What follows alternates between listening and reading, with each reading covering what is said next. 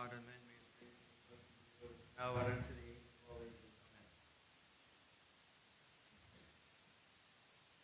Blessed fifth Sunday of the Holy Fifty.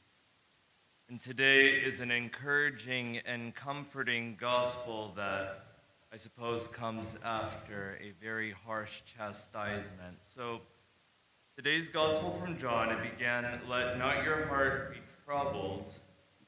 And you're wondering, why would the Lord begin with this? If we read a little bit beforehand in chapter 13, while the Lord is speaking to the apostles, he said, Little children, I shall be with you a little while longer.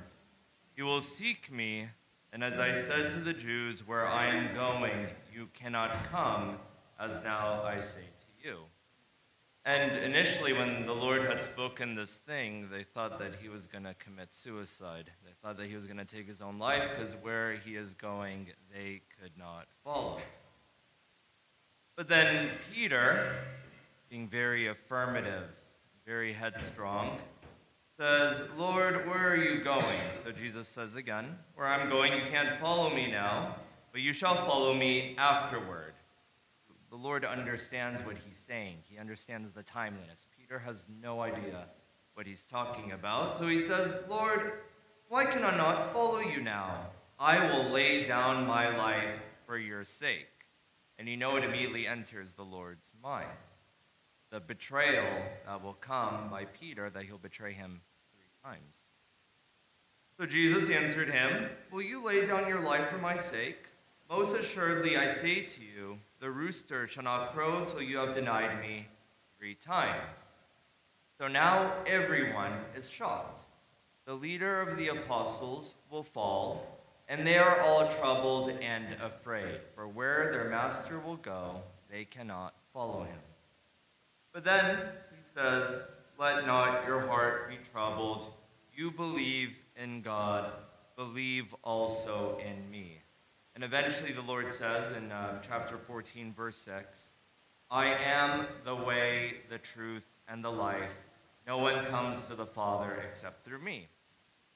And the Lord said this because Thomas prompted him, Lord, we don't know the way. So Thomas was thinking geographically. If I'm on Google Maps and I'm trying to find the way and I'm lost and I'm looking, he thought maybe that was the way he was speaking about. But it had nothing to do with geography, but rather the Lord presented the way as a person. He said, I am the way, I am the truth, and I am the life. Now, historically, and we see this in the book of Acts, the Christians adopted this name to identify themselves. They were called the Way.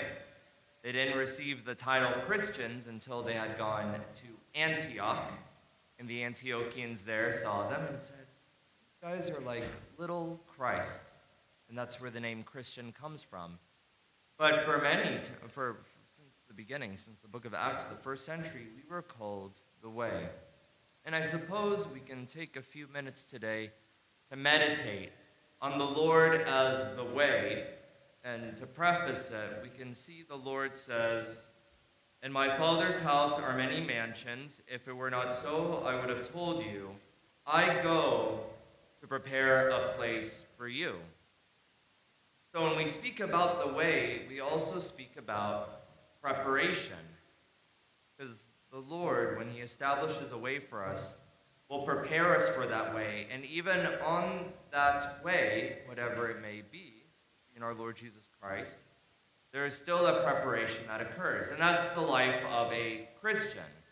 We have a goal and we have an end. Obviously, here we see the end is the kingdom of heaven. And we'll see that very clearly on Thursday, the Feast of the Ascension, our Lord Jesus Christ entering heaven. But then we also see that we as Christians have a goal.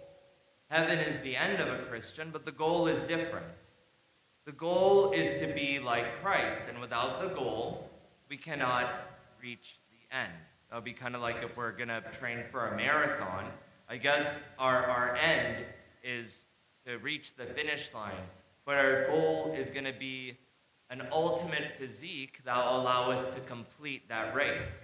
So without accomplishing the goal of being Christ like, we cannot enter the kingdom of heaven. And the person through whom this goal is accomplished is the Holy Spirit through the working of the Holy Trinity, the Father and the Son. And that's what we're going to see at the Pentecost, which is coming up. I believe that's June 4. And then we have the Apostles' Fast following from June 5th until the Feast of the Apostles, which is uh, the martyrdom of Peter and Paul on July 12. But we'll speak about the preparation and the way in three points. We'll look in the beginning, before mankind even was. We'll look at throughout our lives, we're being prepared. And lastly, we're prepared for eternal life. Now, we see very early on in Scripture, Moses, the arch prophet, presents to us the book of Genesis and reveals to us God's care and planning for mankind. He didn't just create us and let us go and let us explore and let us do our thing, but rather, He prepared. For the five days leading up to the creation of mankind on the sixth day, God created, whether it be let there be light, or whether there be a division, land and the water, whether there be uh, stars, and whether there be a sun and a moon, whether there be um, the, the, the vegetation and the sea creatures, the animals, whatever there is. All these things were done for an express purpose of revealing God's love to us. So, although God is preparing all the different aspects of the creation for our enjoyment and our pleasure and our satisfaction, sure, at the same time, He's preparing these things so that we could know Him and be transformed and continually grow. So that's why you see uh, St. Paul in Romans chapter 1. About verse 20, he says, For the hidden attributes of God are revealed in the creation, so that none of us are without any excuse. So, for that purpose, the church fathers say, Well, the creation is like a book. And I guess it's a big picture book, because now I can look and see. Look how different flowers and different things are arranged, their organization and their beauty. There must be a brilliant and divine mind, an architect behind all these things. And I go out to nature and there's meditation and contemplation. But whenever there is a way, the devil will always try to steer us along another way. We saw that clearly in, in Genesis. Don't eat of this one fruit, and that's the one fruit the devil wants us to eat from. And today, now, how often are we able to go outside? Like when my wife tells me how the weather was, I'm like, I, I didn't realize there was weather today. The amount of time that we spend indoors, we don't get to experience the creation. So then it's, it's interesting that when we were young and even as we're getting older, going on spiritual retreats, how we're always sent outside to enjoy nature. But that is to understand that God prepared a place for us. I think as many of us, uh, I myself becoming a parent myself, I'm beginning to understand God's philanthropy in this because as we're preparing for our daughter and purchasing different things for her and getting the house ready, there's so much careful thought and preparation that comes into receiving a human being. So imagine in how much greater scale that is for God, for since before the foundation of the world, God has loved us. So that's the first point our Lord Jesus Christ has been preparing our way for us even before we were created. Now, I suppose we come to our second point that during our lives, there is preparation and there is a way. And I, I guess the, the, the really, I, don't want to say it's a silly part of life, but we're always spending life looking for the way. And even if we're on the right way, we're always wondering, well, is this the right way? Is there a different way? And it becomes really tough and confusing if there's any kind of sin um, any sort of, I guess, different events or different circumstances in life, different interests. Suddenly, I question the way I'm on, and I want to go onto another way. And we know the Lord prepares a way for us. It says in the book of Jeremiah um, that, that, the Lord uh, does have, um, God does have a plan for us, a plan of prosperity and salvation. He has intentions and desires for us. It says that the Lord, I believe this is Proverbs 16. I believe around verse 9, it says that uh, man's heart may desire a way, but the Lord directs his footsteps.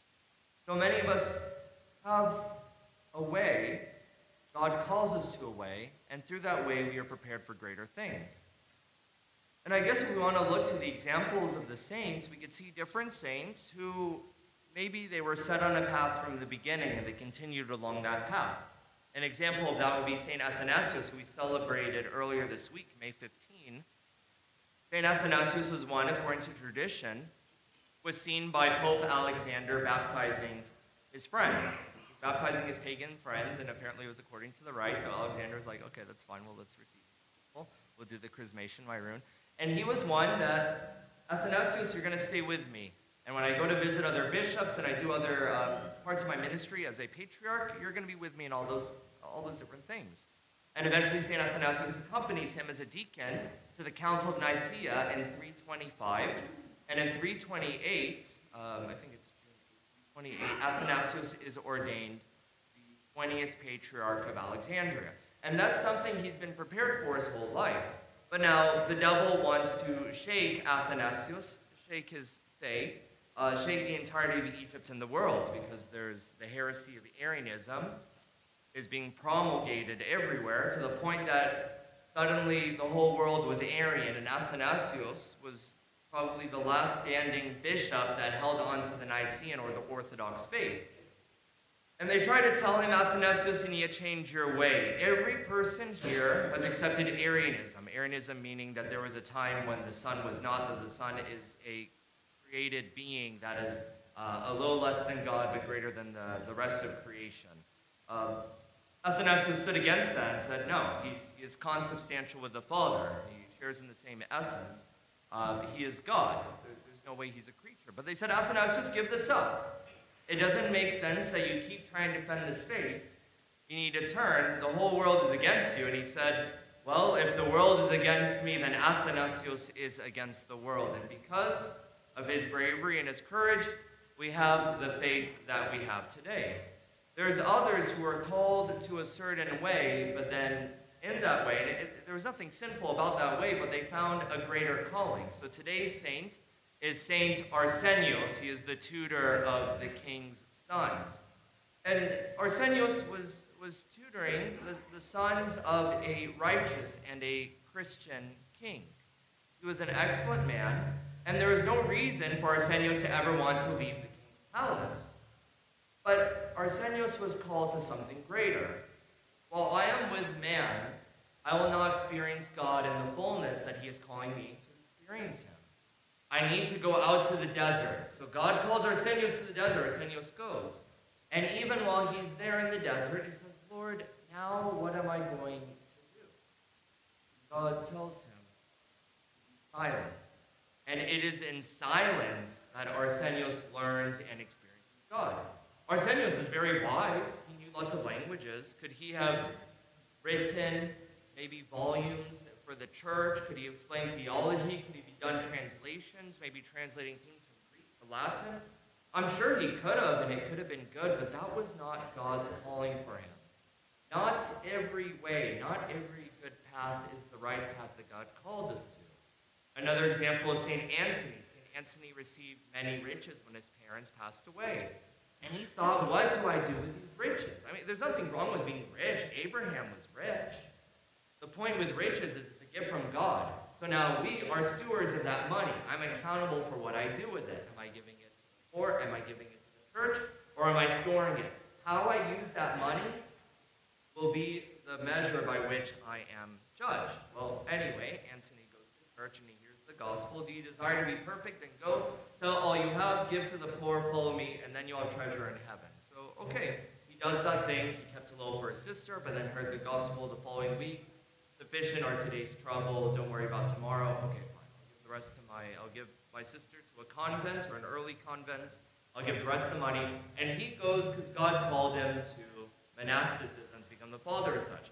Now, when there was persecution in Alexandria, Antony said, let's go together, that we can receive the crown of martyrdom. And they see Antony in the courts, the judges, the magistrates. They say, let no one touch this man. Too holy. We don't know what to do with him. We're not getting anywhere near this guy. And he does not receive the crown of martyrdom. He goes back to the desert. Eventually, communities are established around him. And now we see the beauty of monasticism because God chose a greater way for him. The same thing with Saint Olympia. She was married very young, and within 22 months of her marriage, her husband died. She had a great amount of wealth, a vast amount of wealth, to the point that the emperor was now involved saying, you need to marry, you're too young to have this much money and to have no husband. You need to have, you, essentially, we, need stewardship for this money, because it was so much that it could actually affect the state of the kingdom. And she said, I, I don't want to marry. I've been married once, and now I'm going to be a deaconess. Now I'm going to just live the remainder of my life in virginity. And he says, Look, if, if you're not going to marry, I'm going to take all your money, essentially hold it in a trust until you're old enough to receive it. And she's like, That's great. That's exactly what I want. Take all the money because it's something holding me back. Could, could Olympia have married and given the money, done all those things? Sure, I, I think she could have. But would she have had the life that she had? I don't think so, because God had a way and a purpose for her to go be a deaconess. And eventually she, he didn't take the money away. Eventually she's building churches. Eventually she's establishing a strong community, taking care of the poor. Eventually she's even taking care of St. John Chrysostom. So an incredible life. Over two more quick examples.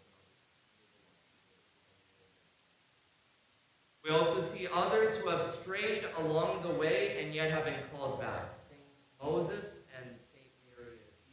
Moses the Strong was one whose way was thievery, whose way was being a captain of bandits, lived an awful, really violent life. But that wasn't the way God intended for him. God called him to repentance. Moses asking, Who is the who is the God? Is the Son God? And searching until he goes to the monastery and he, he finally speaks to, uh, uh, eventually meets uh, St. Macarius, but his father was St. Isidore. And eventually he learns the truth of God. Eventually he repents. Confesses. An angel holds a, a black cowl, I suppose, or garment that becomes white as he confesses. And he transforms. He went from a captain of thieves to a captain of priests. Tradition eventually goes back to all his friends, the bandits. They see his transformation, he calls them. They follow after him. But then you also see the example of St. Mary of Egypt, one who, even when she was called to go, there was a church trip, I guess, thought, I can go and I can work sin with all these men. And she went, she worked sin with all these people. And finally, she's going to the church, and you think, God accepts everyone. God will accept her the way, he, is. She goes to enter the church, and she is stopped. Why? Because God has an intention for her repentance. Virgin Mary did not allow her to enter the church, but she sees the icon of Virgin Mary and her purity and contrasts it to her own life. That is a much better way. And she weeps and weeps until finally she enters the church and she prostrates before the icon of St. Mary and she realizes the better way is not the life of sin, not the way working iniquity with men, rather is living out in the desert. And finally, God sends St. Zosima to go and distribute to her the Eucharist. Throughout our lives, we are searching for this way, and it takes lots of prayer, lots of discretion, and sometimes it's the discretion of our Father of Confession or a spiritual guide, but constantly testing and searching, but committing to the way, knowing that the devil will do anything to confuse us or to steer us away. So that, that was the second point. The third point will be very brief, but our Lord Jesus Christ prepares for us eternity. And we see here it says, uh, "In my Father's house are many mansions." I saw a TikTok. One of the one of the uh, when I was serving at St. Athanasius, one of the junior high kids sent me this TikTok. Don't learn your theology from TikTok. It's the worst place. But the guy's like, "Did you know that you get mansions in heaven?" Uh, he's pointing out different verses out of context, and he's describing it. It's a very carnal and worldly view of what it is. Oh, well, it's a mansion. I have an estate. Well, do I have a pool? Do I have a beachside view? Well, how many rooms does my mansion have? How many bathrooms? That's a very materialistic way to look at it. And, many of the other religions have materialistic ways of looking at eternity. For Islam, you can receive virgins if you die a, an honorable death.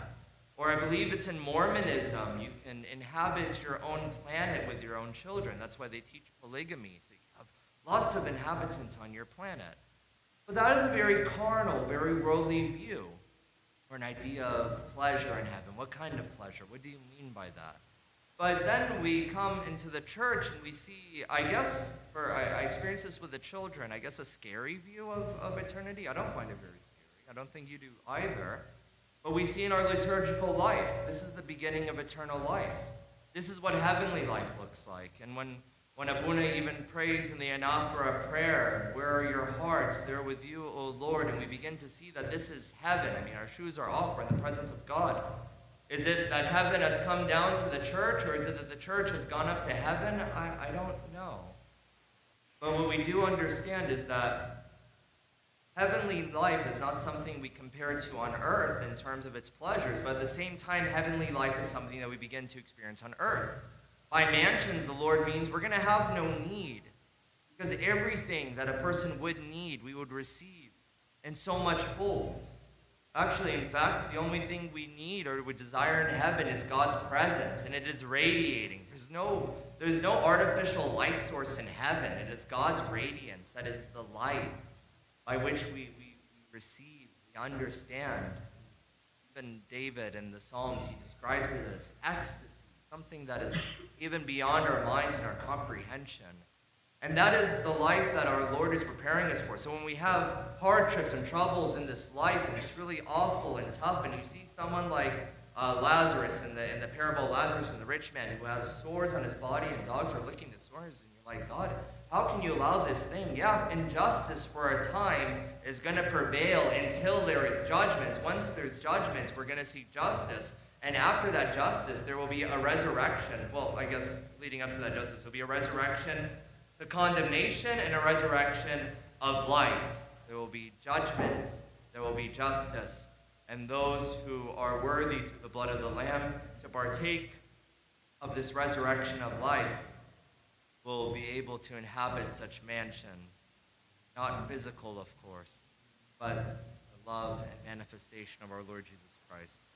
So I pray that as we. Um, as we consider today's gospel and as we continue the rest of the, uh, the Holy 50 up to Ascension, I pray that God may continue to establish our ways. May we pray for confidence that uh, whatever way that we are upon may be the right way. May the Lord change our way if it's not the correct way. Um, may we continue in prayer, and as we approach the apostles, uh, may we then continue in fasting. Uh, and as we complete this liturgy, uh, let's continue to pray for one another as we unite together in the, in the Eucharist, uh, that we are all reconciled to one another in love to our Lord Jesus Christ, belongs all glory and honor with his good Father and the Holy Spirit.